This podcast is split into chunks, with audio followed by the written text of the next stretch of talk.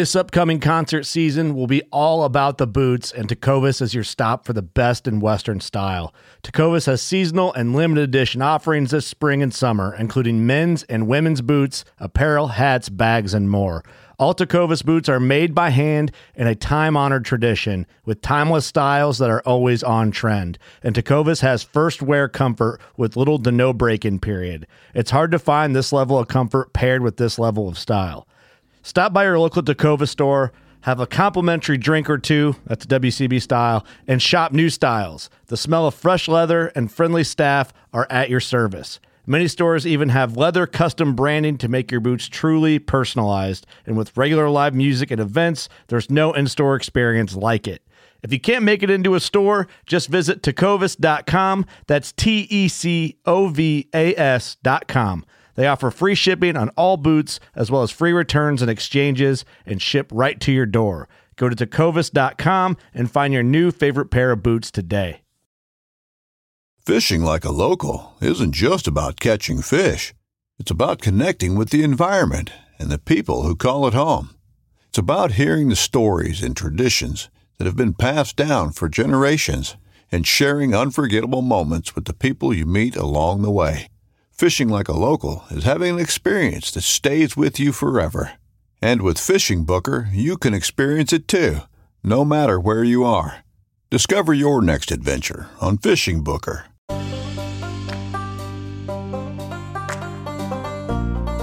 Through hiking is the only activity where others are impressed with how tiny your pack is. Sean Powers. Dark Horse is screaming in my ears, and Juicy J's like, rapping about being Jeffrey Dahmer, and I I go from oh this is really gonna hurt to oh this I could break my leg to finally like oh I'm gonna die because I'm getting like 10 miles an hour, 15 miles an hour, 25 miles an hour. I'm trying to kick my feet. My hiking poles are gone. I use my elbows to stop, and it completely uh, all the skin on both of my elbows just gone. So these like two red streaks and like one weird brown streak right in the middle.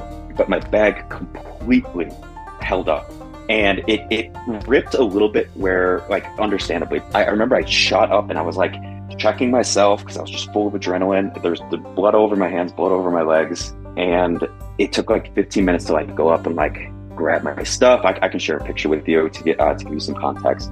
I'm doc and this is the john freaking muir pod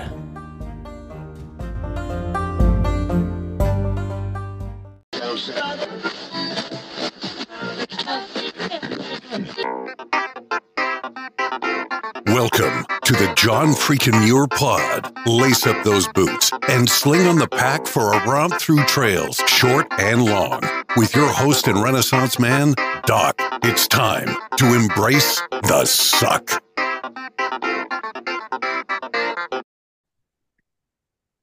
Welcome back to another week on the trail, dirtbags and hiker trash. I'm Doc, and this is the John Freakin' Muir Pod. Let's start off with a reminder. If you are enjoying the podcast, take just a minute, help us out leave us a review on Apple Podcasts. And if you're not enjoying the pod, well, just go ahead and keep that to yourself. All right, let's get to this week's guest who hiked the Pacific Crest Trail in 2021. And now I've talked to a lot of types of through hikers on this podcast with all kinds of different sorts of angles and stories to share. Today, though, we're going to hear a story like no other. Welcome to the John Freaking Muir Pod, Sean Powers. How's it going, Sean?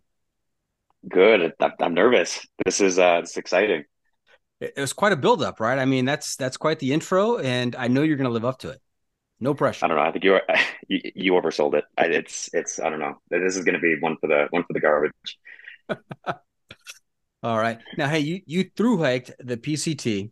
We go by trail names here on the podcast, if at all possible. I'm Doc. Uh, it doesn't say that on my paycheck or my driver's license. I imagine that having been on the trail for 2,600 plus miles, you may have picked up a trail name.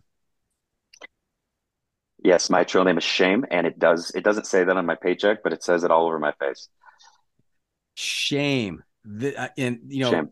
even better than the trail names are the stories behind the trail names. So I'm excited to hear the story behind Shame. It was the first day. Um, I it, we got uh, what is the lake called? It's like lagoon, or like the first lake from the border. It's a kind of like the first stopping point, about 20 miles in.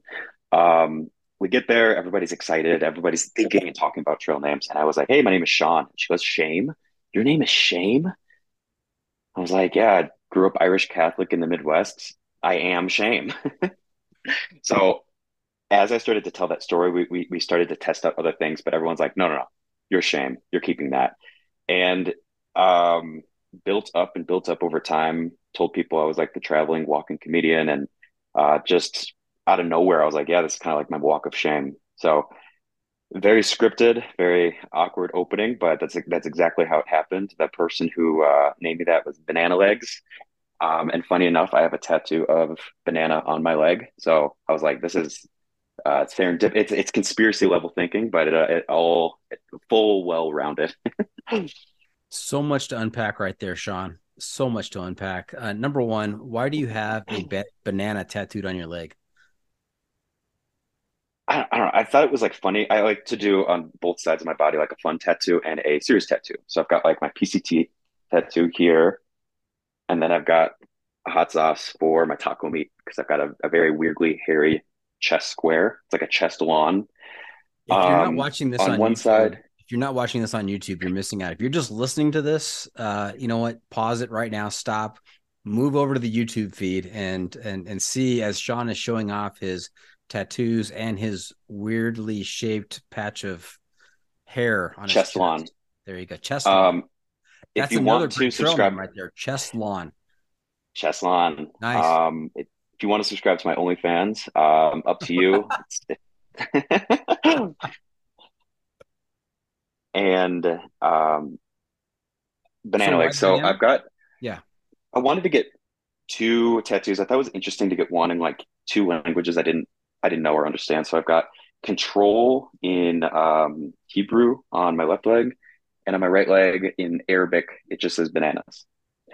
Nobody ever knows what it is. Nobody's ever recognized it.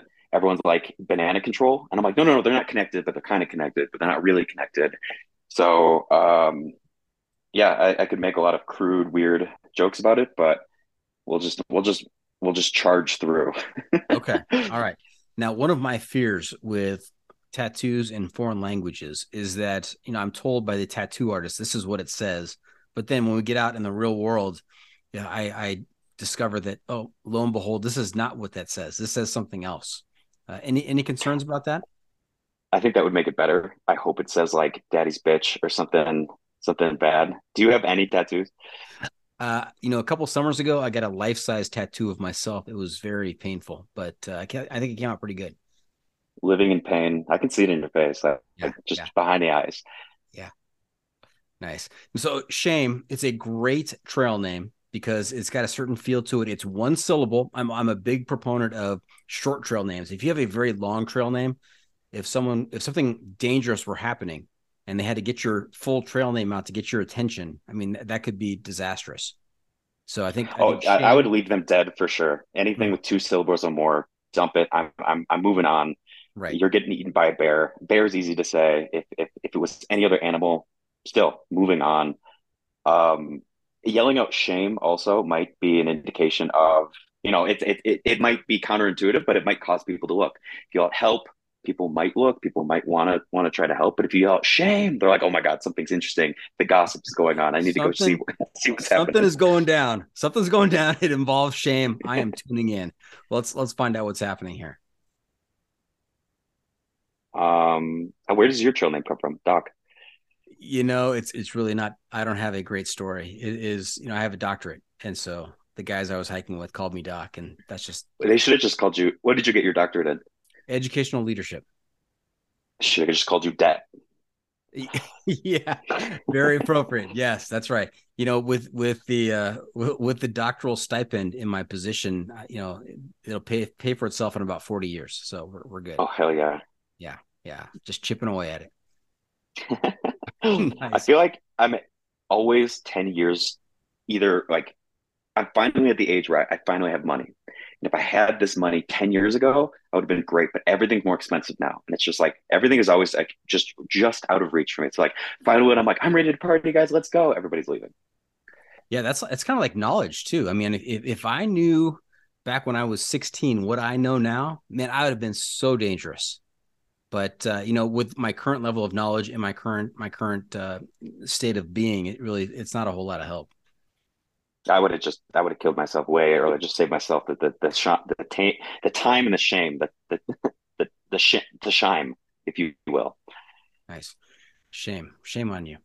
All right, hey, Yeah, uh, shame, shame. Have, have you have you had a chance to listen to the podcast before? I'm so sorry. Not no, it's yet. okay. I, I, it's my okay. wife- I, I, think it's better sometimes. I think it's better sometimes if I have guests that have not listened to the podcast. They're just coming in fresh. It's going to be a, a unique perspective. So I only ask because I want to make sure that you are aware of a segment we have towards the end of the episode. We call our pro tip inside of the week. And that's where I'll turn to you and I'll say, Shame, what bit of trail wisdom can you share with our listeners to make their next outdoor experience even better? So don't be surprised. Okay. Um, Don't don't don't give it away now. I'm now. prepared. I'm prepared. Hang I'm, I'm not going to give it away. Okay. I, I'm going to hold on to it. I'm actually not even going to share it because I do want to hang on to it. I'm going to take your advice and hang on to it and not give any advice. Yeah. So if you have if you have an, uh, an urge to share it, if it comes up uh, an appropriate place later on the podcast, but we're not to the pro tip, don't don't get hang on to it. Don't you know use use that self control you have. Uh, no, you got to. Well, one, I had to get it tattooed on my body, but two, if you ask my wife, I always come way too fast, way too early, and in the wrong time. So it, it's just not my thing. Timing, and that's why I didn't pursue comedy. Is just I, I suck with timing. All right, we are going to put the uh, e the explicit uh, signifier in the podcast here. Um, Do you want me not to swear? I'm so sorry. that you know it's it, sometimes swearing you know to to fully express you know what we're talking about it's, it's appropriate but uh, you know it's it's not a it's not a problem just to push the uh the e button so no problem All right, since the E button is pushed, is come a swear word? Is come a bad word? Can you say come? Dad, I said come too many times. it depends on the context so i mean yes i, I think i think we've hit our limit there Okay, I won't say it anymore, and it does depend on the context. Yeah yeah oh, okay i'm i'm just At I'm what just- point are you going to realize that this was a mistake for you? i might already be there i don't know we'll, we'll see we'll see Okay. okay here we go The must bring gear review. Hey, Shame, another feature we've been doing this season is the Must Bring Gear Review, sponsored by the ultralight backpacking gear company Six Moon Designs. And here's how it works if you were to let a stranger pack your bag with pretty much generic gear for a multi day hike or a multi month hike, what is the one specific gear piece of gear you would insist on being packed? And if you've got a particular brand for that specific piece of gear, even better. So, Shame, what is your must bring piece of gear? What do you have to have out there? I'm going to give a shout out to um, my Gorilla bag. I completely forgot the brand, but I know it was Gorilla's big yellow bag. And the reason I'm mentioning that, and I know it's sponsored by a different bag, so apologies there. Hopefully, you don't Oh, lose no. your sponsorship. No, no problem. Um, I had over overloaded it and it ripped, and I kind of lied, and I was I was a total asshole. So I, I want to give a shout out and, and an apology because I was like, I've got a big social media following, and this bag ripped, and it said it could take this much, and I, I overpacked. I had like 40 pounds of ultralight gear in my ultralight bag, so it definitely wasn't ultralight, but was really excited about all of my ultralight things. Um, well, they even though I was a dick, or I'm sorry, I can't swear. Even though I was a bad person.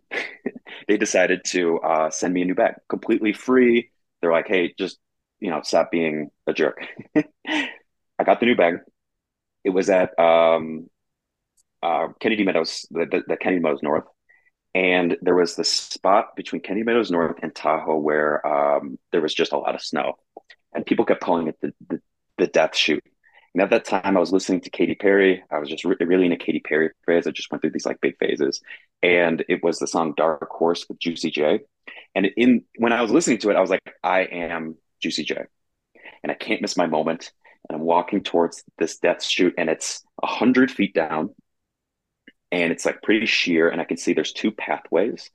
And I was like, "Well, I'm not going to go down a little bit. I'm going to take the pathway with with with the most uh, tread in it, and it started to go, and I slipped, and I was like, oh, no big deal. I'm gonna use my hiking poles, and both my hiking poles fell out of my hands, and I slipped and shot down this tube. Dark Horse is screaming in my ears, and Juicy J's like rapping about being Jeffrey Dahmer, and I not listening to it all, but like I go from oh this is really gonna hurt to oh this I could break my leg to finally like oh I'm gonna die because I'm getting like 10 miles an hour, 15 miles an hour, 25 miles an hour. I'm trying to kick my feet. My hiking poles are gone. I use my elbows to stop, and it completely uh, all the skin on both of my elbows just gone. So these like two red streaks and like one weird brown streak right in the middle. But my bag completely held up. And it it ripped a little bit where like understandably, but like the bag like for the rest of the hike I had that bag. Um it took like probably like I remember I shot up and I was like checking myself because I was just full of adrenaline. There's the blood over my hands, blood over my legs. And it took like 15 minutes to like go up and like grab my stuff. I, I can share a picture with you to get uh, to give you some context. And then finally, I see somebody walking across. I was like, "Hey!" And they're like, "Oh my god, did you just fall down there?" Because they could see like the, the, the big slip, and I was like way down there. like, "Yes, I'm okay." Uh, bloody, and I was like, "Could you wait for me?" And they're like, "Yeah, of course." So like, I slowly get up, I slowly cross, and then they they're like helping me check. We did a little medical stuff. Most of my trail family was ahead of me, and I finally see them. They're like, "Holy crap, what happened to you?" And I, I told them the whole story, and they're laughing at me making fun of me. My whole like you could see my butt cheek, like my, all my clothes were ripped. The bag held up, and the fact that they had replaced that bag, it was like karma just coming to just like wipe me in the butt. and I get to the hostel. Um, there was I forget the hostel's name, but it, it, it's it's in Tahoe. Do you know which one I'm talking about? Yes. Yeah, I don't remember the name, but I I, know about I know about the hostel there. We'll we'll edit this in post. Just add it yeah. in post. Um, I get to the room and there's someone. Uh, I'm in the top bunk and there's someone in the bottom bunk and she had like all these like band-aids on. I was like, "Did you fall down, down the death chute?" And she's like, "Yes." And I was like, "Me too." So we like instantly trauma bonded over that, and um, her and her husband ended up coming to my comedy show way later. So it was a it was a fun that's the reason why I would recommend that bag. One, because they were super nice to me when I was a jerk to them. And two, it held up being like slid down 100, 110 foot, like just death chute.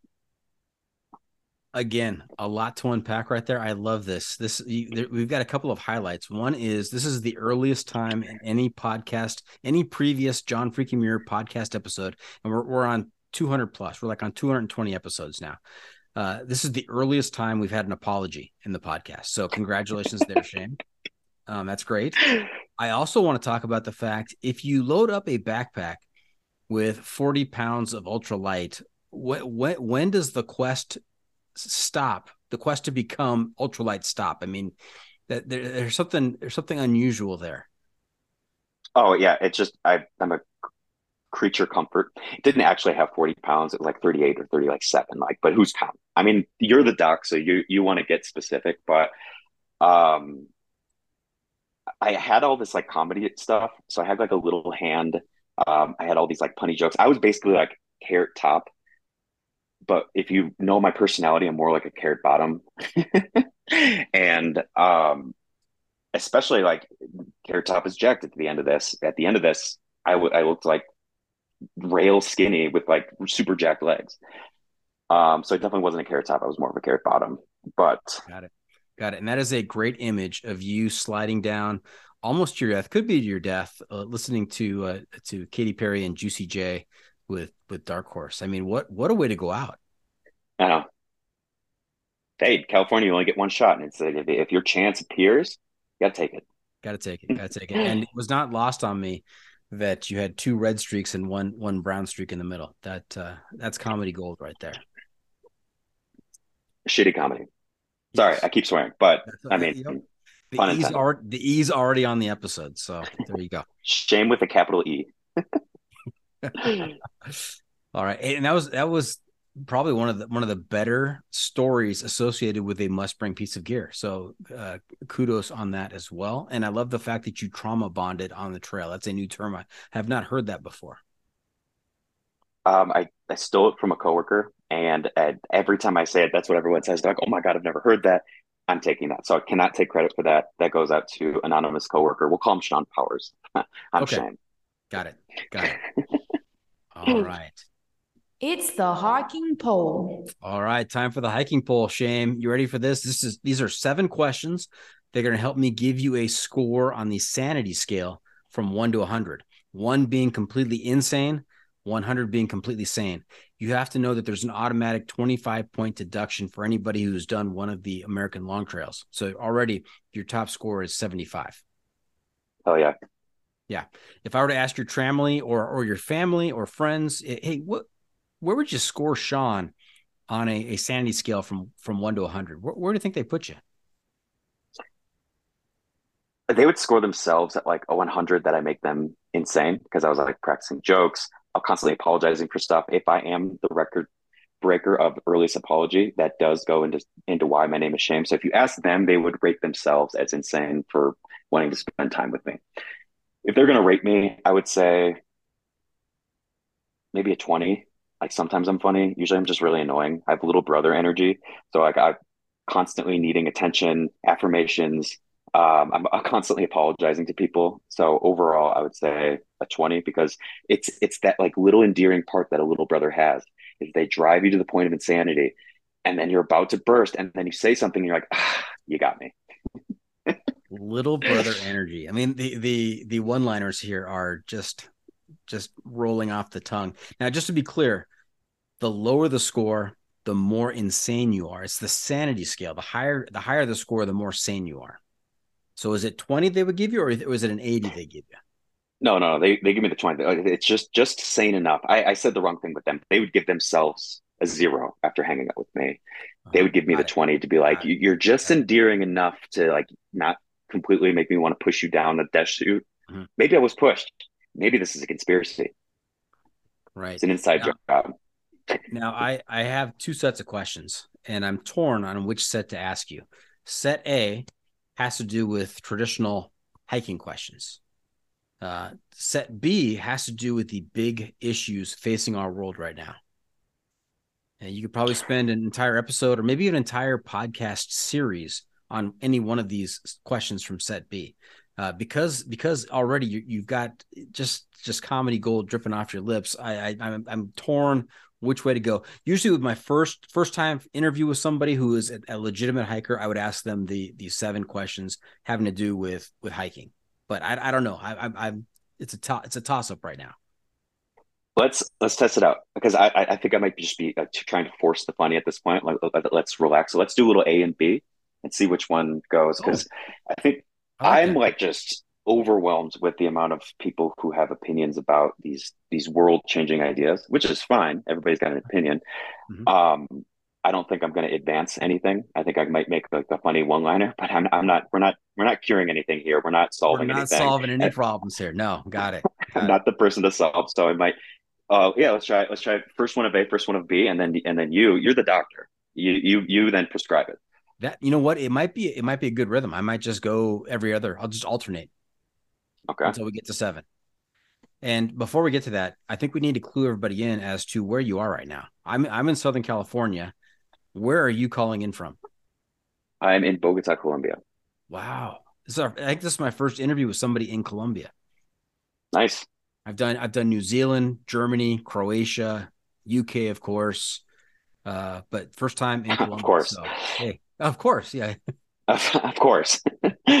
um, yeah, I used to live. I lived in Guatemala for three years, Colombia for three, um, and then with the pandemic, came back, and that's what really like sparked my wanting to do the PCT. I. It was me and a bunch of divorced women who were really inspired by the movie and the book Wild. And I remember seeing that. And I grew up in the Midwest. I, I'd never heard of anything like a long trail. Um, like, I, I could make a joke there, but dump it. Let's move on. Um, I told my uh, my family, I was like, hey, when I move back to the United States, I'm going to do this. And then I moved back. I had a, a little bit of money saved up, so I was like, I'm going to do it. Um, I've also Okay, wanted hold- to try stand up put a- comedy. put a pin in that. Put a pin in that because Yeah. we're going to come back to that. We don't want to get ahead of ourselves. Let's get back to the hiking pole here. And and you, by don't, way, you don't want me to use the C word. I, I don't want to use the C word, and I promise you I won't say it again. Now, were you were you in an ugly sweater, sweater contest earlier? Is that is that what Uh, yes. Really excited about this. Um, Uh-huh. to the listeners out there, I told Doc I am massively hungover. I was going to a 12 beers of Christmas party where every 30 minutes you drink a beer, and I just I can't do it. I can't even like look at alcohol right now. Just ugh, I know it's a Thursday. I'm drunk for two reasons, or I'm hungover for two reasons. One, because I'm an alcoholic, and two, uh, there's a big holiday in Colombia called Dia de las Velitas. So I'm with my um, my wife is Colombian. We're with her family, partying, having fun, and ruined my day. Colombia has ruined my day. All Twelve of beers of Christmas. Twelve beers of Christmas. Those Colombians know how to do it. I, I have not heard of that, but you know what? That's intriguing. This this might be a new family event for for Doc and the crew. Nice. I like it. All right, hey, back to the hiking pole. Seven questions. We're going to alternate. This is the first, another first on the John Freaking Muir Pod. We are alternating between set A and set B. Enjoy, listeners. This is going to be good. Okay, here we go. Question number one from set number set set list A. Set Trekking poles, Got trekking poles, or no trekking poles? trekking poles for sure. Gives you something to do. Go ahead. Um, I was going to say it's your- good to give an explanation, just in case I disagree with you. You can at least can kind of convince me to your your your way of thinking. Okay, so one of the reasons why it gives me something to do, I had the best triceps I've ever had in my life after the PCT, and now I've just got like I've got a bird tattoo here, and it I just it's my Flappy Bird. So one, nice workout. Two, a variation of things to do. Three, I'm a drummer, so it, it was just like super fun to tap and and walk and get in rhythm, and you you really feel like you're this like at first it's kind of awkward as, as you get your rhythm going, but I, I just feel like I can't hike without that motion. And you can just, I feel like you get kind of lost in the mantra of the clicking and the clacking, the click clack mantra. That's great. I've heard a lot of explanations So- as to why to use trekking poles. I, this is the first time I've heard, you know, it's great for the triceps. I mean, really defined triceps. You want to impress the ladies Michelle Obama or, or the guys? I had Michelle You know, Obama arms right here. You never know. Yeah. All right. Question number two uh, from set B.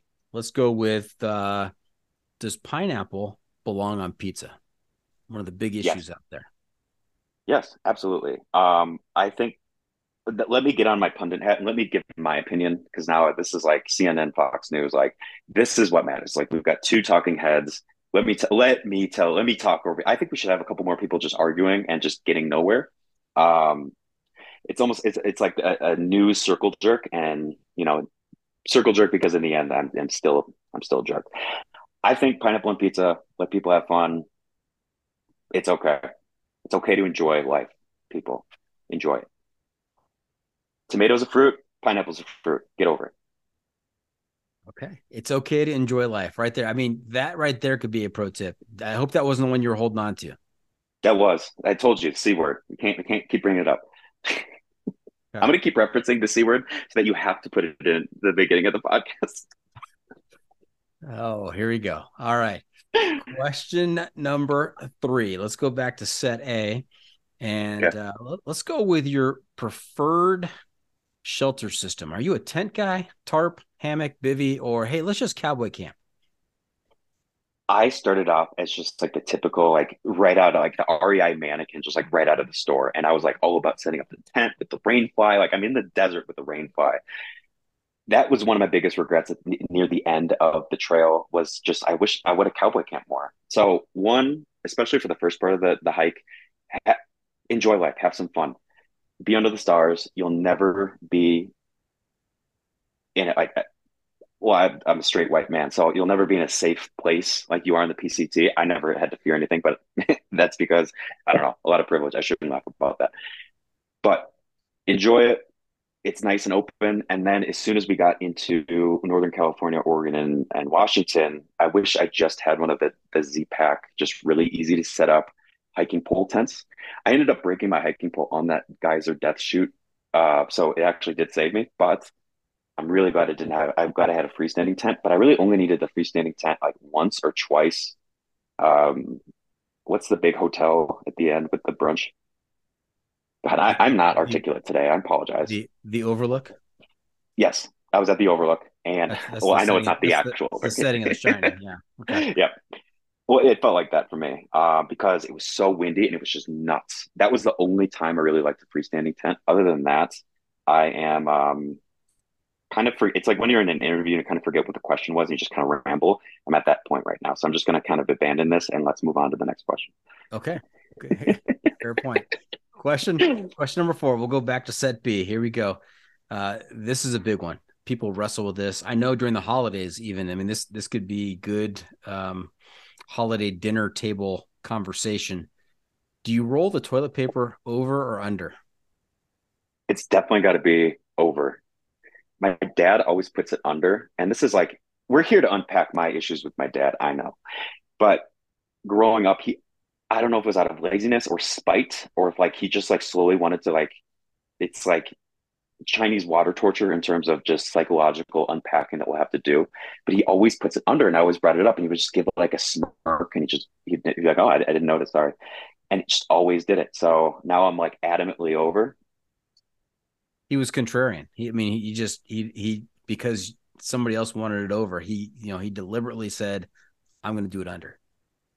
Well, from my asshole to him being an asshole, and we could even go with the the, the under joke, but again, I, I, I already we are, we got the E.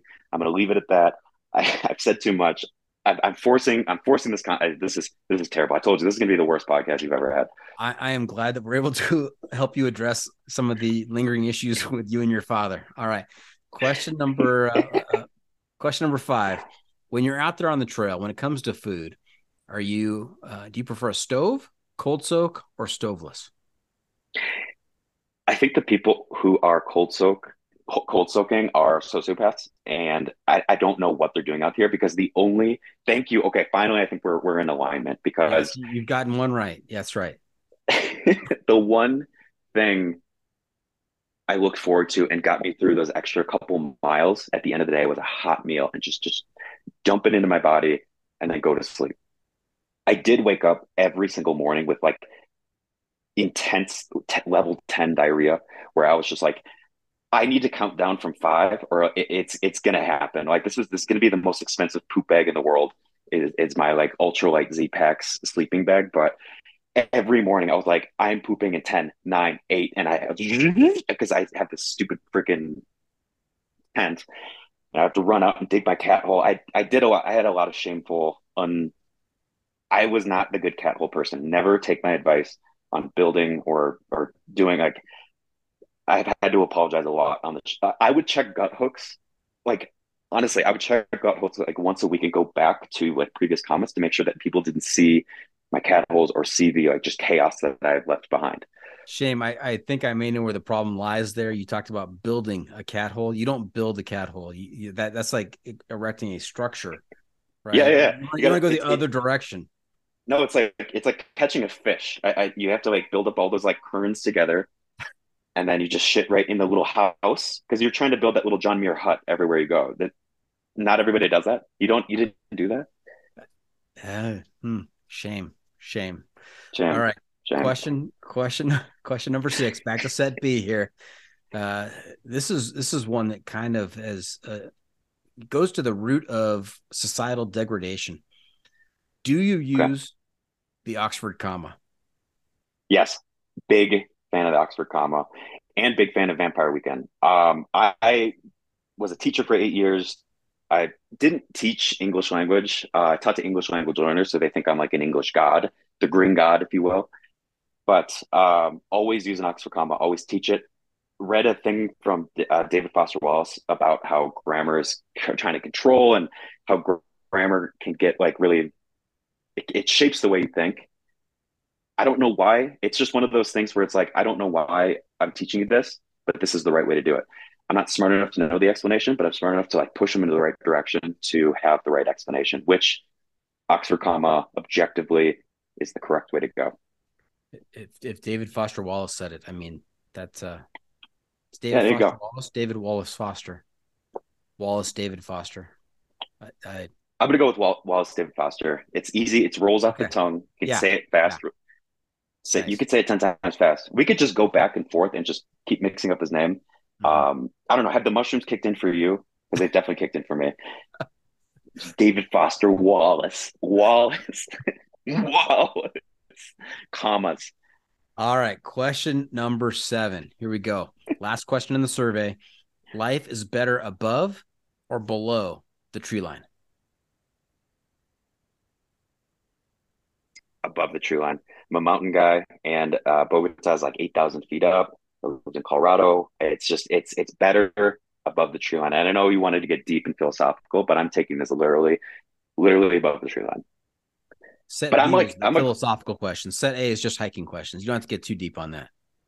Oh, okay, great. Yeah. I'm like Sancho Panza. I'm like right against the ground until it comes to. Well, I'm a short. Is basically what I'm saying. It, it would that would have a little bit more comedic impact if you could actually see me because I look tall because I position my camera like that. But um, I think it's it's an insecurity about being short. I like to be above the tree line. Got it. Got it. All right. Hey, Shame, I've got to do some math here. I, I need to take your answers. I need to put them through the uh, John Freakin' Muir Pod algorithm and see where you you fall on this. So uh, bear with me. I got to carry the three. We're gonna gonna multiply by root, root two, and then divide by pi, and we're gonna adjust for just the right level of comedic timing since we're talking to a comedian. And I, I come out with an answer of a score of forty eight, just below, Nice. just below the central line. But uh, you're not Below not the tree line. Yeah. just just below the tree line, just below. Fuck. You just, you're just doing that to mess with me. I'm not. A, I'm not. Uh, yeah. I'm just. I'm kind of a dumb guy, so I, I'm okay with that. 48. All right. If we're doing it on an average scale, that's fine. Yeah. And you know what? That score has the potential to adjust as we continue the interview here. It, could go up, it could go, it could go down. So Going down. yeah, down down the death down the death chute with the two red streaks and the, uh, the one brown streak. All right. Hey, before we get too far down the trail, Sham, let's let's talk about your background. Where'd you grow up? How did you get involved in the through hiking cult? I'm particularly interested, and you, you alluded to it earlier, particularly interested in when you first became aware that there was such a thing as a trail that went from Mexico to Canada. I, my wife's gonna hate me for for name dropping her, and hopefully she doesn't. I used to date a girl named Sarah Marshall. Yes, like the movie. As soon as we broke up, everyone was like, "Just forget her, just forget her, just forget her." It was like a great way for the next two months to constantly be reminded that we broke up. But speaking of that girl, um, we had left. Uh, so I grew up in in uh, Minnesota. What's wrong with me? Grew up in Minnesota. Um, went to school in Kansas. Oh yeah. Uh, was hired in Denver. I worked for ABC Television doing ad- advertising sales for them. And then she wanted to leave to Guatemala and become a teacher at an American school or at like a embassy school. So pursued love, went and uh, pursued Sarah Marshall. One of our summer breaks or one of our winter breaks, the movie Wild came out. Uh, our whole family went to see it, and I just was floored. I loved the journey. I loved the story behind it. I, as I mentioned before, it was just me and all these divorced women became just like instant Reese Witherspoon fans, and I was like, I want to be Cheryl Strayed. She's my new hero. So I kind of just tucked that in the back of my brain of like, if I ever move back to the United States, that's where um, that's what I'm going to do. After um, Guatemala, I got hired in Colombia. I lived here for three years. Um, I was going to Bangladesh. I had signed a contract. I was going to teach at their embassy school.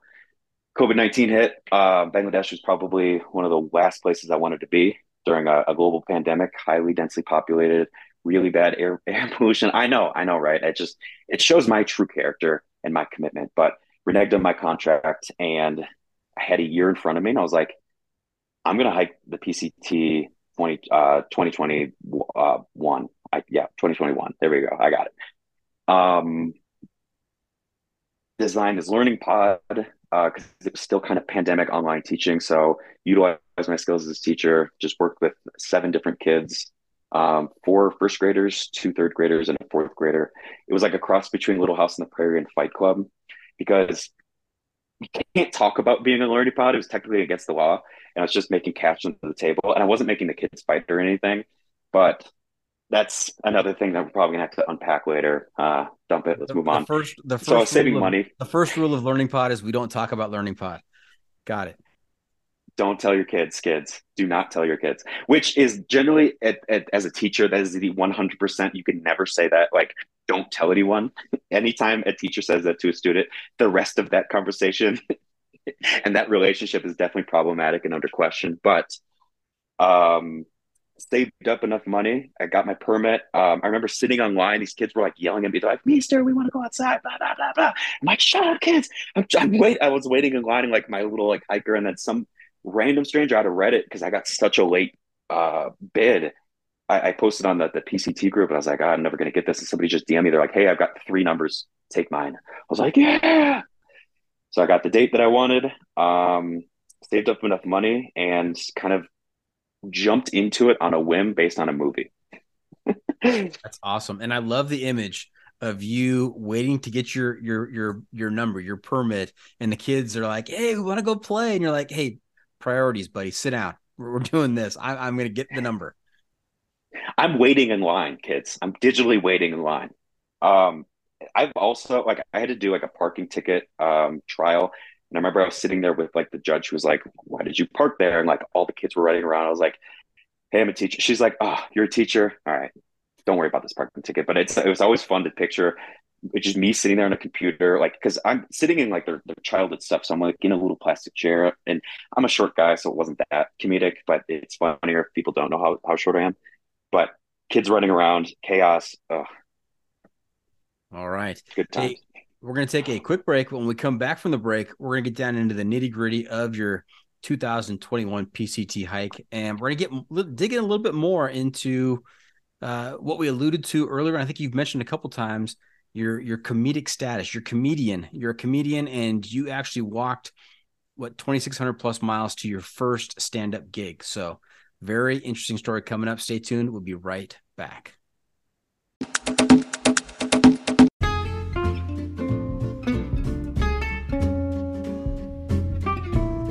From the backcountry to the backyard, we believe everyone deserves the highest level of protection.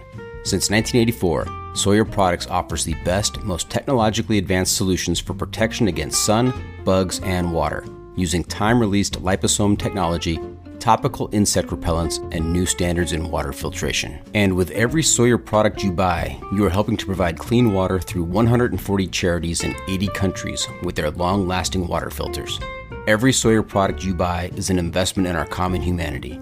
Choose Sawyer and keep the adventure going, knowing that their products have been tested and chosen by those who count on serious protection on the trail all day long.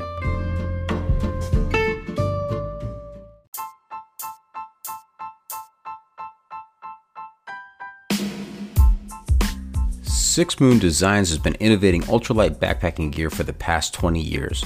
With a wide range of products ranging from ultralight shelters to backpacks and accessories like their extensive line of trekking umbrellas, Six Moon Designs is sure to have a great piece of gear for your needs. With the company philosophy being that gear should aid one's experience, not define it, Six Moon Designs thinks the more time people spend outside the natural world, the better off this world will be. And remember, go wild, live young.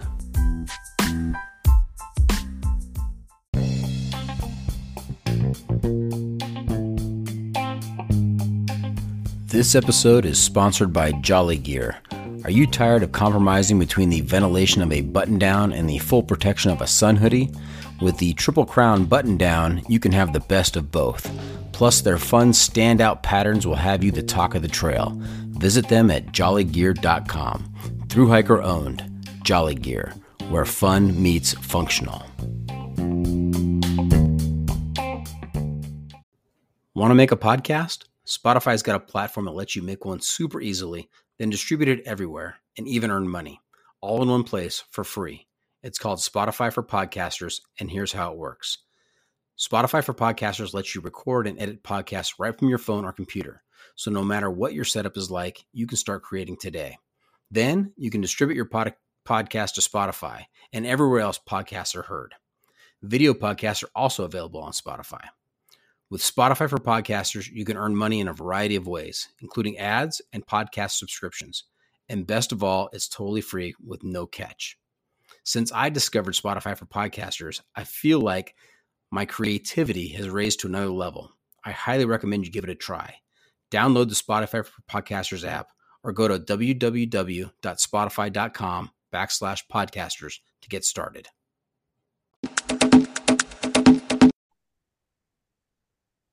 And welcome back. We are talking to Sean Powers, aka Shame. Uh, talked about went through our opening segments, for talked about some gear, talked uh, did a very interesting um, hiking poll, and now we're going to get to the nitty gritty of his PCT hike in 2021. So you you decided that if you ever had a chance to go back to the U.S., you're going to do the PCT. What kind of what kind of prep did you do uh, to get yourself ready for this?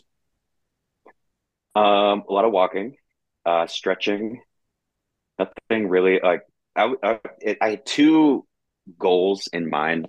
One was obviously hiking the PCT, which is an insane thing to even even conceive. And like I, I just kept reading online and, and and from other people, like don't worry so much about training. You you train on the trail. Um, so tried to walk. This is like middle of winter, but as much as I could, like 10, 15 miles, just like in snow. Um, but also one of my my goals was to be funny be good at writing be good at like ex- explaining my experience to people who might be through hikers might not be through hikers and trying to find that balance of like classroom differentiation. Like how do i communicate to a, a group of people that might know a little bit about this and might know a lot about this? So insanely tried to do two really complex things. Um fortunately they both worked out and i would say yeah just like typical trying to hike as much as I can, but Minnesota is the flat, like worst state for hiking.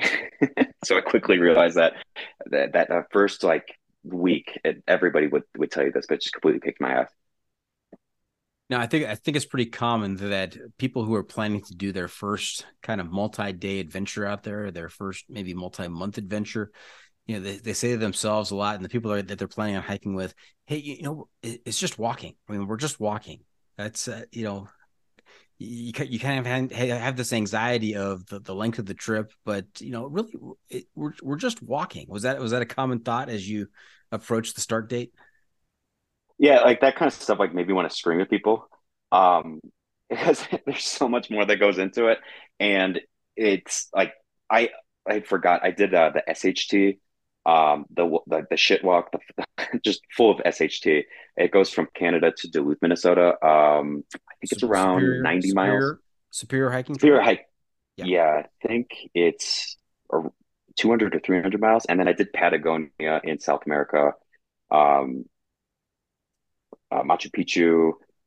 It, I did a summer camp uh, for three years, three different summers in Switzerland and Austria. So I did a lot of hiking out there. So little by like more or less nothing to the extent of what the PCT could ever be, but those experiences help shape and help kind of push me into like, don't worry, it's just walking, you know?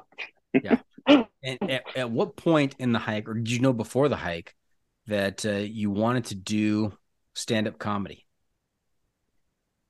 I think anyone that's ever like successfully told a joke thinks I could do this and I'm kind of one of those just like insanely stupid people who just jumps into things. And I was like, I'm going to do this. I'm going to do it full on. So, Raging Pandemic is when I wanted to start my comedic career. And of course, I, I started on Zoom, which is like not a great medium at all to do comedy. But I found this one room where it was, it had the feeling of like an open mic or a live open mic. So it was terrible.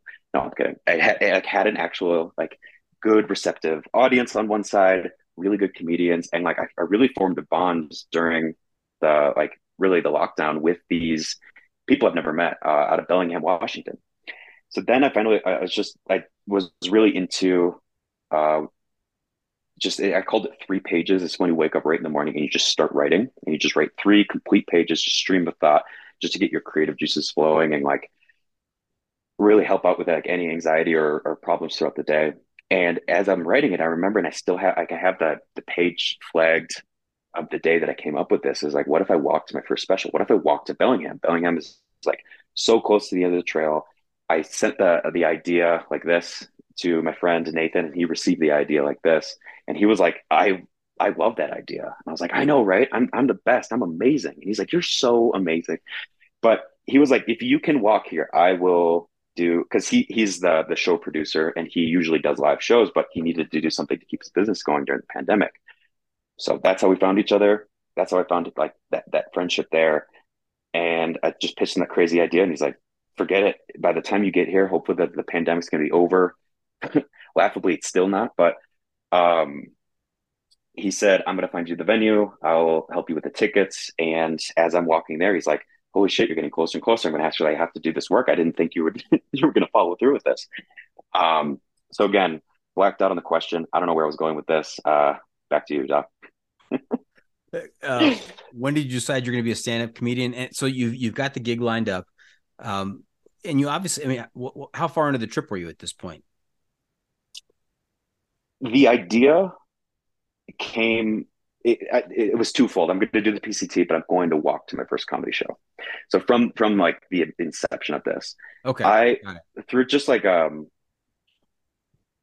I, I remember it was like the, the, the the summer before I was going to leave the Bangladesh, and I kept talking to like everybody. I was like, I'm thinking of going to Bangladesh, but I really, what if I just tried hiking? What if I tried comedy? And everyone who listened to me was like, stop.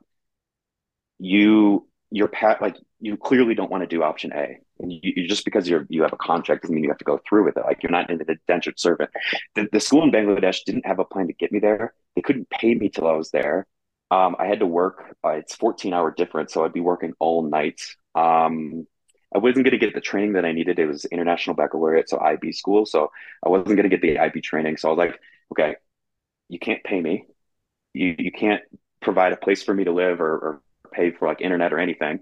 I have to work for. I, I don't have healthcare. They couldn't provide healthcare in the United States either. So I was like, I can't have healthcare in, in a pandemic. So it was really easy to get out of that contract. Um, but that's sounds like, I decided like trying gonna, to justify justify leaving those kids behind and just you know what I'm not gonna I am not gonna help you. I've got other things to do, kids.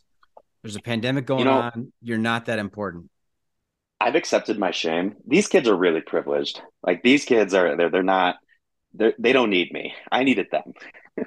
this was totally a selfish I, attention. I just needed 15 kids a day or 15 kids per class to just listen to my just shitty jokes.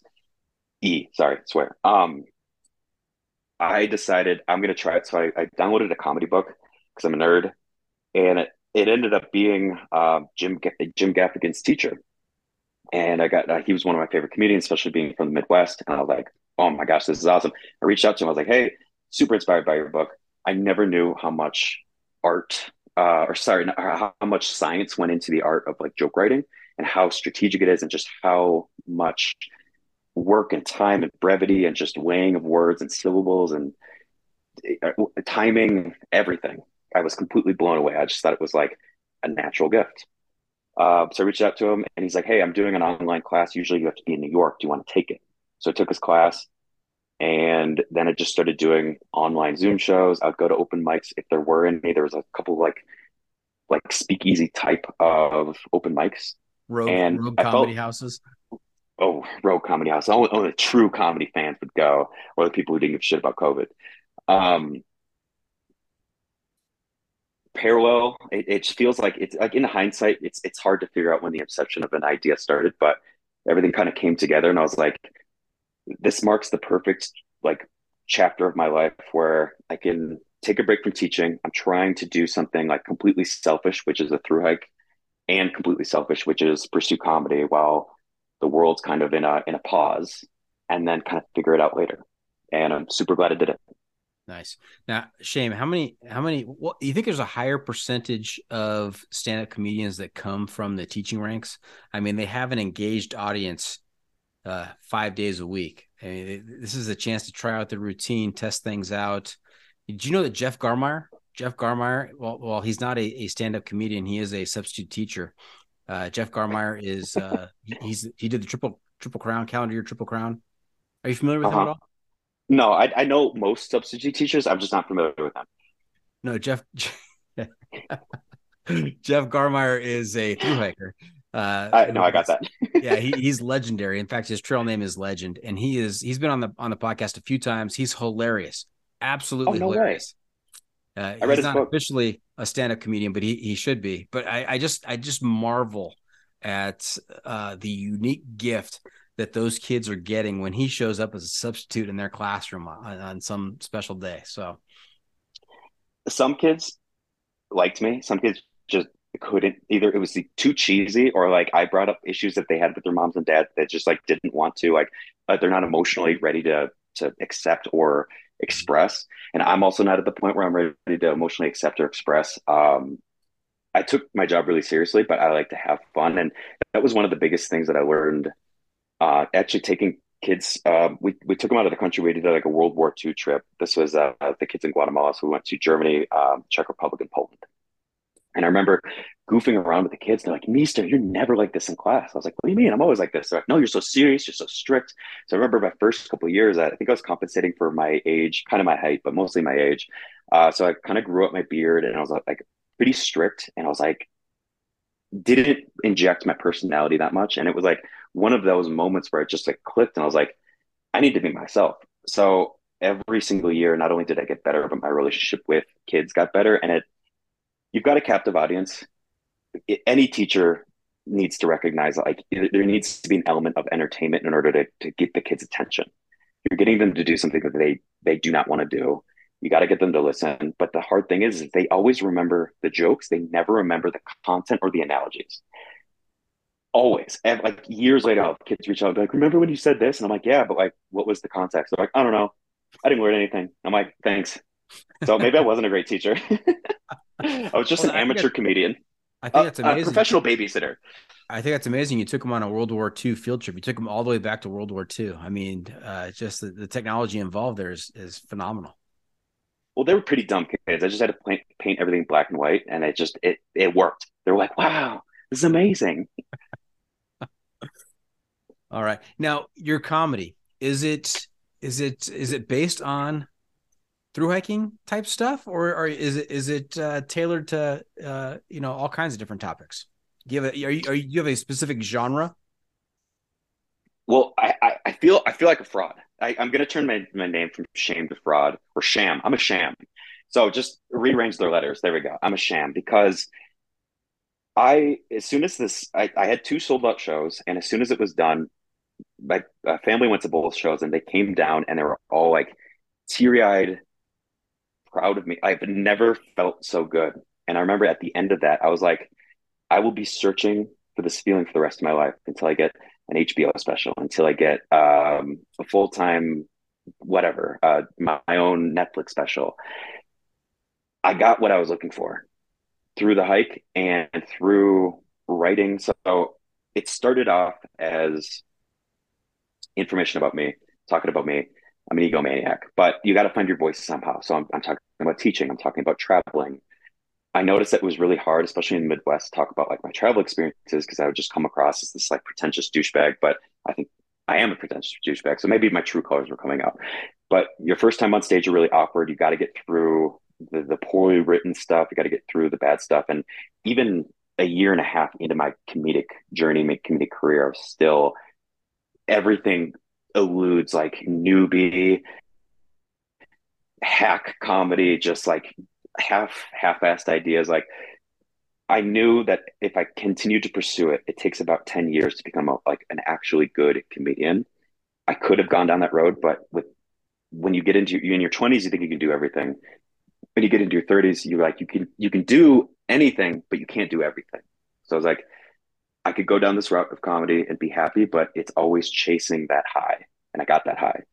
Or I could start a family with the the, the woman I asked to marry me, uh, who I met in Colombia, and talking about um, yeah, kids together, future together. I was like, that's the route I want. I got I got what I needed. I got my my jollies out, and the show was designed to just share the experience of me through hiking, jokes about through hiking to kind of prep people up, a few stories from the trail that would call back to the jokes. So it was like entertaining in of itself.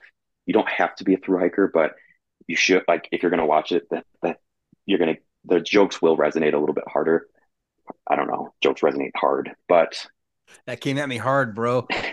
I here we go. We're, we're going to use the c word, and I'm not going to use it. I, I see. I could read your face. I'm not going to go down that route, but um, started off about myself, about my experiences, and it just became exploratory. And I was like, this is a really fun way to tell my story on the PCT, to kind of leave that chapter, to put a bow on it. And as soon as I was done, I was just like, okay, I, I don't want to keep going down that route. I, I, I, I liked it. It was fun. I thought I was good at it. Now I'm going to go to this path in life. Yeah. You know, some people finish a long through hike like that and they, they write a memoir or they uh, record some YouTube videos and share that with the world, or they, you know, they they make a doc, they find somebody, they make a documentary. I've talked to all all each one of those types of people. Uh, I have not talked to somebody whose culminating event of or a way to memorialize the event uh, is someone who does a, a stand up comedy routine. Did you have any jokes that that really bombed? Oh, absolutely. So many jokes. And I remember the one of the ones because I was surprised about the reaction because I was doing the setup and I was like, through hiking is one of the most selfish things you can do. But then I was expecting a, a few chuckles, but everyone kind of pulled back, which is opportunity for comedy gold because you can really surprise them with with the way in which you take that, and you've really captured their attention. But it felt like the the the, the rug was ripped right under my my uh, feet. that's that's the word I was looking for. Feet. The rug was just ripped out right in front of me, and I was just move on. Um, and I was surprised. I didn't know what to do and I totally forgot the rest of my set. And I just kind of sat there for a little bit and I was like, oh my God. And so I started to make a joke about it and people could see the vulnerability and it caused them to laugh. And I started making jokes about it and it caused them to laugh. And I was like, oh my God, I remember. And like the way in which I'm talking to you is the way I would do stand up comedy is kind of a little bit all over the place. I had written it out from like beginning to end. This is exactly the, the, the, the set. This is the callback. Like the, the different people that I met as like stand up mentors, my old stand up teacher, different people I met along the way really helps. And they're like, wow, this is, you are a writer. Because I feel like there's two comedy camps. There's those that go up and they write by doing it live. They go up with a few ideas and they figure out the wording and the structure and they, they commit to memory by doing it over and over and over again and figuring it out live by seeing reactions. Then there's more of like, I, I would say the writing camp and it's creating a story and creating structure, which could be could shoot yourself in the leg because the moment that somebody stops paying attention just for a second, they might miss some vital information that you have as your callback. Or if you do any sort of like play with words, you got to make sure that everybody's paying attention the whole time, or it's just simple or direct enough that even if you're half listening, you'll still get the joke. So I'd say that that time and it, it screwed it screwed me because as soon as I lost my my footing, as soon as I lost my place, I was like, oh my gosh. And then I told a bunch of jokes and then I found like about the situation. I started to tell other jokes and then I realized that I got to a punchline and I hadn't told any of the prior jokes before. So I was like, oh my God, I completely messed it up. Let me start over. And like I did this whole like reverse thing. It did get maybe some pity laughs out there, but I, I thrive with pity laughs. So I was like, I'm going to take that as a win. Retold the jokes. It still got a laugh and then just moved on. that's uh, that's like a, a, worst nightmare, right? I mean, you, being up in front of a, a, crowd, knowing that you you've got something that you want to say, and and completely drawing a blank. I mean, how uncomfortable is that? That that's uh, that's it's. That's one of those things that you learn over the 10 years like you learn how to ralphie may is a, is a pretty famous stand-up comedian yeah. and mm-hmm. he had this rule system where he would he has to have 10 points every time he did any stand-up show, he'd give himself one point if uh, he came up with a joke on the spot. He'd give himself three points if he could rearrange his set and still get the same structure, and then um, two points if he came up with a new tag at the end of a joke of what he would say, and then a follow-up to get a couple more laughs out of that that first joke. So I think it's one of those things where it's like now I realize that you have to be just so relaxed up there and just it has to feel natural. If it feels scripted, people don't like it, but when it feels spontaneous, you just get these like boom laughs and a professional comedian can trick the audience into into thinking they're coming up with it on the spot because if you see a comedian and they usually do like four or like two uh, sets or three sets throughout the night and if you watch him every single time the first time you're like oh my god this guy's amazing the second time you're like every single improv moment he's planned every single question it's like a magician they knew the workflow of how to get it to the joke and then how to work with that. And just over years and years of having those awkward rug moments, you learn to thrive and actually want that authenticity. So debilitating, but a great teaching moment if I were to continue to pursue comedy. Nice. Now you you have your set written out ahead of time. You're not one of those guys that goes up there just to to do some riffing up there. Hey, where's everybody from? Hey, anybody from Idyllwild or uh, who who's from Hikertown? And uh, you know, kind of uh, going from that point. I hate when that happens. I love when they're good at it, but it's just like it's so cheesy. Or like, what next? What else? What else? What else? Where it's like, dude, like just fucking stop wasting my time, especially if you paid for it. If it's like an open mic where it's free, who cares? It's, it, it's fun and that's part of it. It's like part of the, the show. It's it's how they develop as well. But it there one of the things that I learned in the book is that there's a there's a vast difference in when people come to a free show and when I was doing like my little trail shows because every night I tried to do five minutes around the campfire, like not trying to be disrespectful. I'd be like, okay, anybody want a free comedy show? And people are like, yeah, like that sounds awesome. So I'd bring them over to a spot where people weren't sleeping and practice. And usually those went really well, but they're also thinking this is participatory. So they're like, I was like, dude, fuck, shut up. You're fucking up my timing. You're, you're fucking up my flow, which is a great way to get better at your timing, your flow, and be able to work with that. But on the other side of things, when people pay for it, they have the expectation of like, you're professional. I'm paying. I got a babysitter. I'm out tonight. So what's the show? Yeah, be good. And you know what? I, I, felt a little bit of your pain right there because in my mind, leading up to that that last thing about riffing and anybody from Idyllwild or Hikertown, you know, I thought that get that, that was pretty funny. I thought I get a couple of chuckles from you. You know, doing my own little comedy set here, but uh, you know, not even a smile as I as I as I delivered that. That's because I was thinking about, about the next thing I would say. Like I said, I'm obsessed with myself. That is great. All right. So it went very well in Bellingham then. You you got yep. your you got your moment in the sun and it, it really it paid off. Yep, I got I got my my my jollies out. And um the the other nice thing is I used my like sales background, I used my advertising skills to like call people and I was looking for sponsorships. So just calling like random, like I would just pick up like the Bellingham Daily and I would see all the advertisers in there and I would just call and say, Hey, um, I'm actually a comedian and I'm looking for sponsors for my show. And they're like, oh, maybe next time. And I'm like, what do you mean next time? I just walked from Mexico. I'm not doing this again. And this is a show about that. And they're like, well, actually, you kind of got me. Like, tell me more. And then I eventually got uh, six people to sponsor. So it paid for the, um, uh, the stage time. And it also paid for a lot of the the, the marketing material that that Nathan um, Bellingham Entertainment, shameless plug from shame, um, that he spent. I'm sorry, yeah, just wipe that in post. Just delete that later. Um, he spent a little bit of money like buying tickets. We got like a marquee. Um, it was a like a really well thought out fun. I had I paid to um, people that were in the Zoom um, comedy stuff to open for me. We did a couple shows to promote it. Um, it was it was a fun time. Yeah, it was. I, I would say it was successful, but I'm yeah, biased. You know, some some yeah biased. Uh, some uh, some comedians they have gimmicks. Some, some, comedians have gimmicks. I mean Gallagher, you know, he, he yeah. the the Sledge-O-Matic out and he'd, he'd smash watermelons and other things. You, I mean, your gimmick. Uh, I don't know how many times you can do it. Is you know you walk 2,700 miles to your to your comedy show. I thought for a while, like on those those painful days where I was like, am I just like an exhibitionist comedian? I was like, what am I doing out here? I was like, what's next? Am I going to swim to my next show? Do I have to like skydive into like an, an arena and start performing. And I was like, who the, who the fuck do I think I am where I'm going to sell out an arena? But then I was like, my favorite band, Queens of the Stone Age, is like opening for me, but it's because I was listening to them and I just have this like crazy idea that I can I can really do anything that I want. Um, oh, I thought you I did have an idea horse. for. I, I thought. I mean, no, no, no, not playing not, on the stage not, when you when you when you walked out. I can't afford Katy Perry, and that does bring up shitty memories, like pun intended there.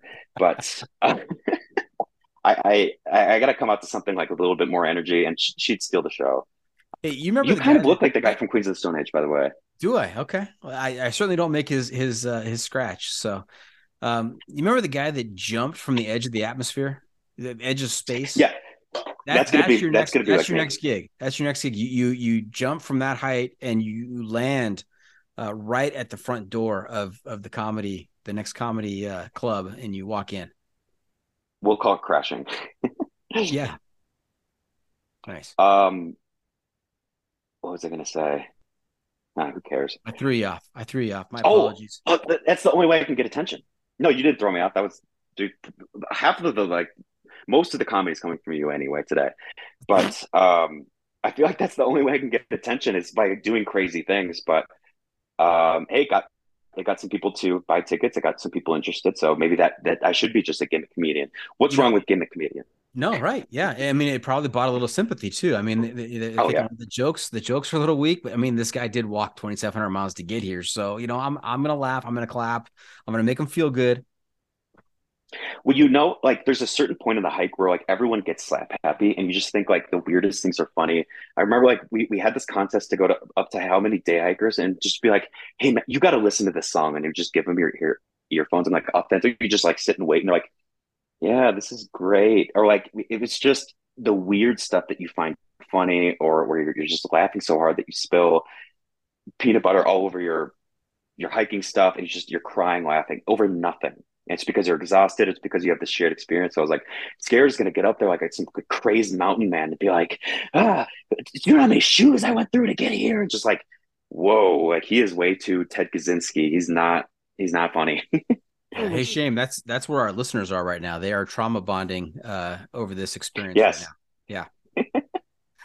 that was probably the best uh, compliment I ever got from somebody who they said, "Hey, I heard about your show uh, from another through hiker, and I decided to like drive out to Bellingham." So I was like, "That is fucking cool." We started talking. They're like, "You articulated my experience," and I was like, "That I don't care if it was like funny or not funny. Just like that was my goal." And to hear that unprompted from somebody, I was like, "Thank you." Nice. Now we heard about your slide down the death chute. Did you have any other uh, type two fun experiences out there on the trail? Oh, um, I so when you get to um Washington, you know how there's that right after like Rainier, there's that cabin. I think it's like it's it's named after somebody, but it's like the only cabin in uh Washington. Everyone's so excited to poop there. And I remember it was one of those moments where I, I finally got, and I have I have a, like a whole story about it, but just to, to to to make it fast. One of my worst experiences on the trail, I almost quit. I remember I called my mom and I was like, "I'm done." She's like, "You're so close," and I was like, "It feels like when you're sending a message with low service and the, the phone message goes really quick."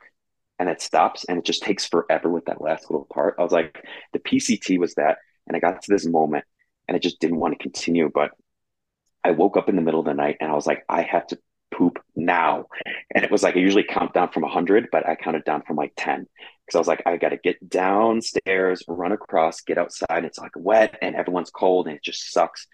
And I got into the, um, into the, the the the biffy and I pulled it up and it was like I just got blasted in the face with this like just fuck like sh- poop smell and I started to gag and then when I started to gag it just unleashed unfortunately I had my I had my pants down, but it was like the scene in The Exorcist, and it was just chaos. And I was like, oh my god, I don't know what to do. And part of my gag gifts or like being gimmicky is that I had toilet paper with my face on it because I, wanted to promote the show. And it had like Sean Powers comedy show and the date of the, the Bellingham show. And it's like, like follow on Instagram for more on every of the little like pieces on this toilet paper.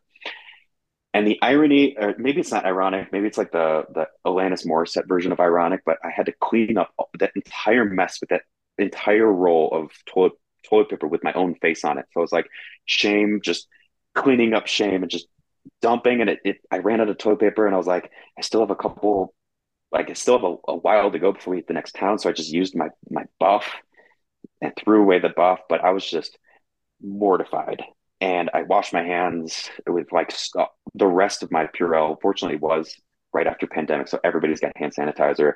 Uh, washed my hands in the cabin. I, I just made sure everything was clean. But like I went through like it was an hour of me just uh, like the worst experience I've ever been, the lowest I've ever been at that point.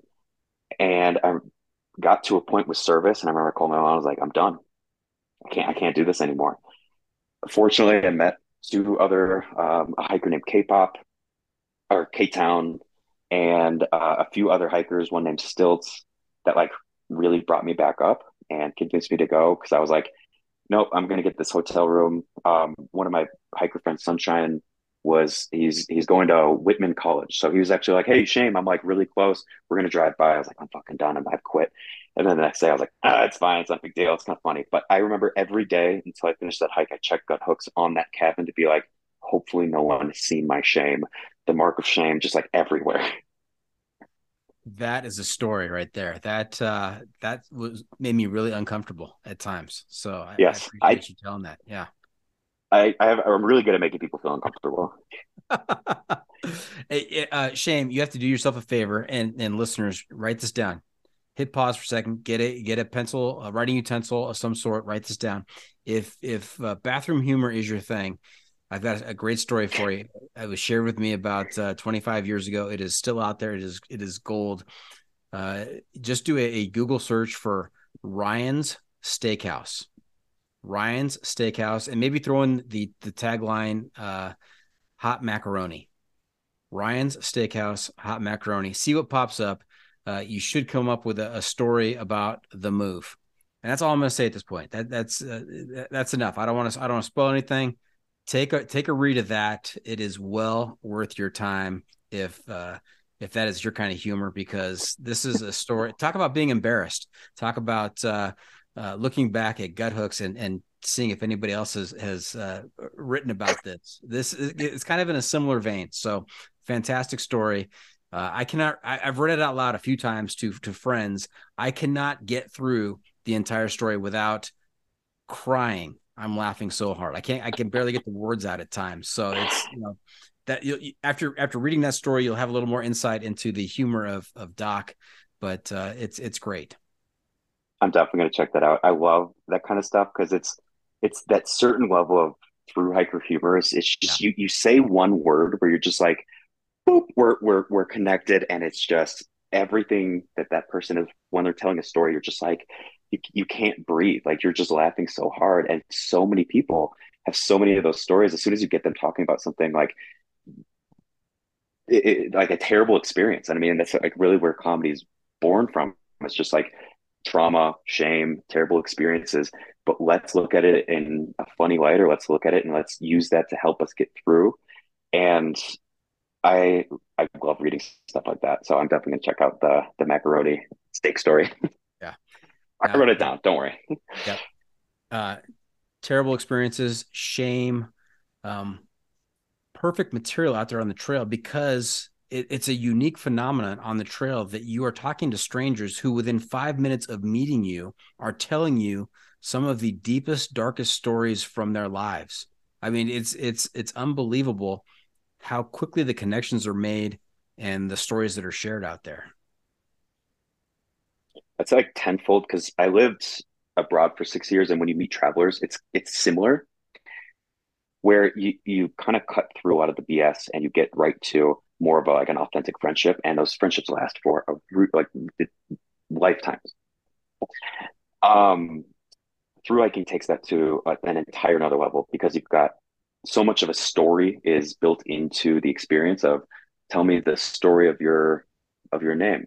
Tell me what was it like at this place? Was it like there? It's all it's it's really just it's it taps into our you know, prehistoric times where that's where information was shared and stored and one of my only like wishes that if, if I had a time machine is that I could do a through hike without the internet or I could travel the world without the internet because it really does pull people and forces people to rely on each other to get into vulnerable vulnerable moments where they can't ask questions because there's a language barrier and it creates this like level of human uh, the, the, you can't, I'm not smart enough to articulate it, but I can see you're nodding. So you, you get what I'm saying.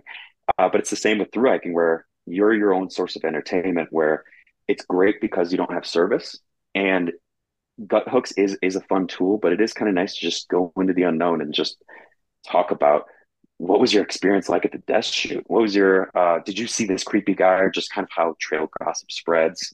Um, really similar to herpes like it's it's basically the same but it just it just explodes everywhere. At least that was my experience. I don't know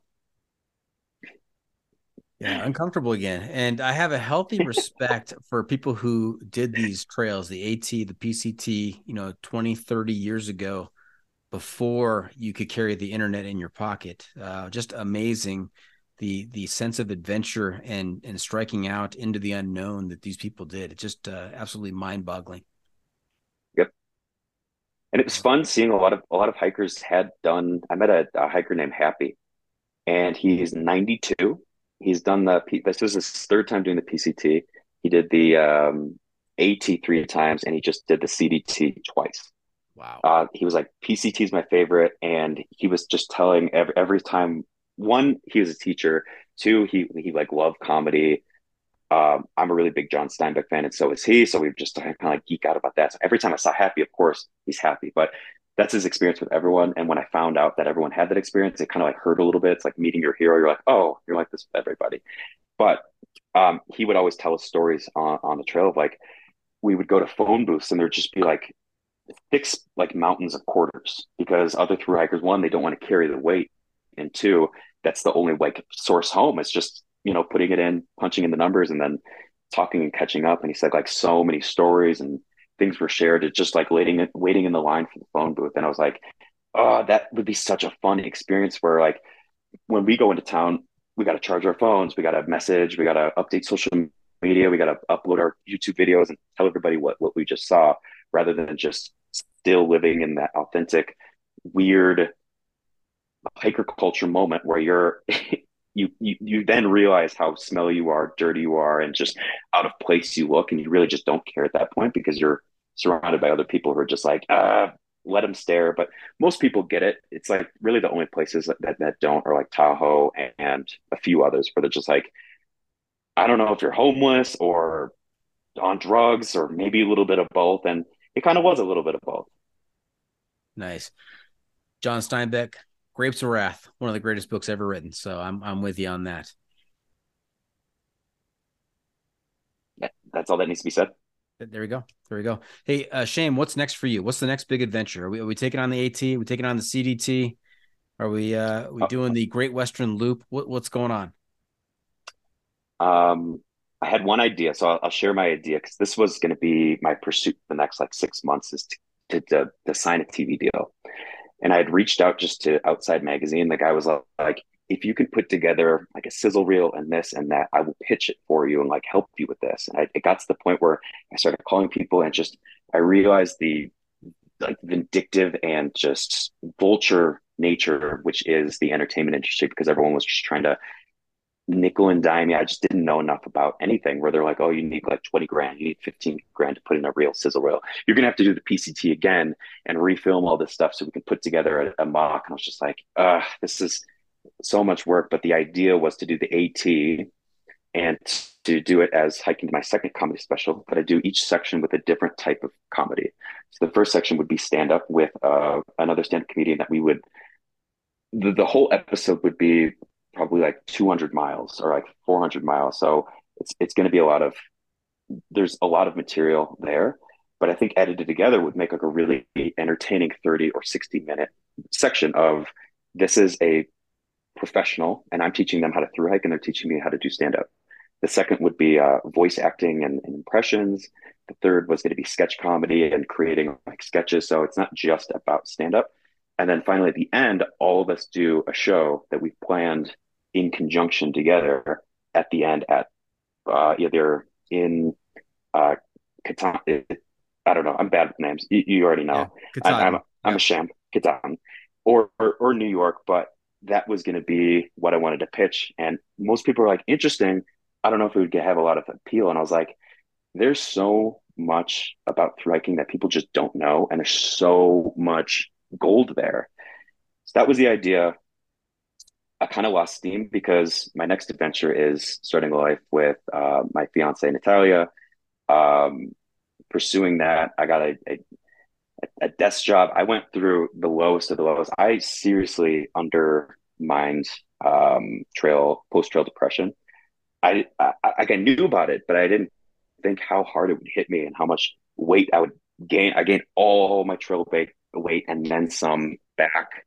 Um, it was a it was a tough spot, and I planned this like month long vacation in, in Guatemala with Natalia, and I spent like, kind of like the whole time down in the dumps, thinking like, what am I going to do in the future? I, I, spent the whole time like existential worry, which the, everything about the trail, I got six months of bliss, and then I didn't know how bad it was going to be, so I was like, I don't want to do comedy anymore. I don't want to do the sketch show anymore. I'm just going to get a job. I just want to be the the boring guy, like as as like a a character that the main character walks by, like just like just just a glimpse, just an accountant, and just be happy at my nine to five job. And then I started at a nine to five job, and I was like, "Get me the fuck out of here!" You've become Creed on The Office. Also, my favorite band, but yes, I've become Creed. Like, just no, that I I undermined your joke. That was awesome. All right. You know, wait, wait, wait. I asked you. I was looking for the next adventure and way to bring us down into the the sense of existential dread. Uh, that's I think it's Oh, a yeah. good place. That's a good place to uh, to move on to our next segment. The pro tip insight of the week. All right, Shame, here we are. We're, we're towards the end of the episode. It is time to to share some trail wisdom with our listeners to make their next outdoor experience even better. What have you been holding back in store for us?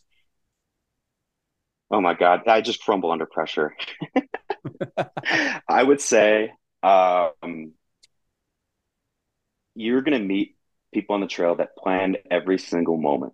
You're going to meet people on the trail that didn't plan anything. And within two weeks, the unplanners become the planners and the planners become the unplanners.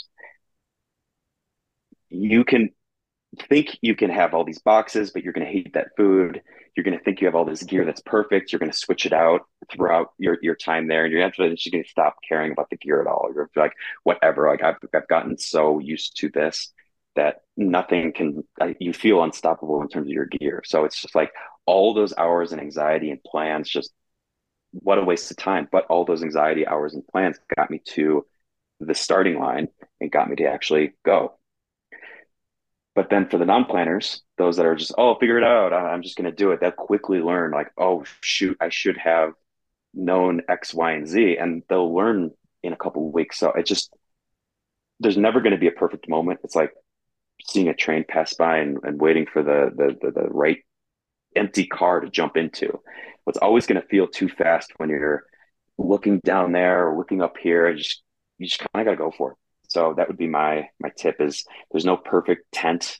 Everybody's got different tents and that pretentious level of judging and it becomes really gossipy and really like some for the first two months is everybody's just judging each other. They're all looking, oh, he's got that. This is his level of hiking. Oh, he's got a, a stand-up tent. This guy's a joke or REI brand. What is he doing out here? At the there comes a point where that just like ego is shattered and that that shell is shattered and just do it. Don't wait for the perfect moment. Don't have the perfect plan. Have a little bit of both, but I kind of just find the middle way. Buddhism. Love it. I love it. That's outstanding. So there you have it. That's it. This episode is just about in the books. Hope our listeners enjoyed our our time with Shame. want to thank him for joining us this week.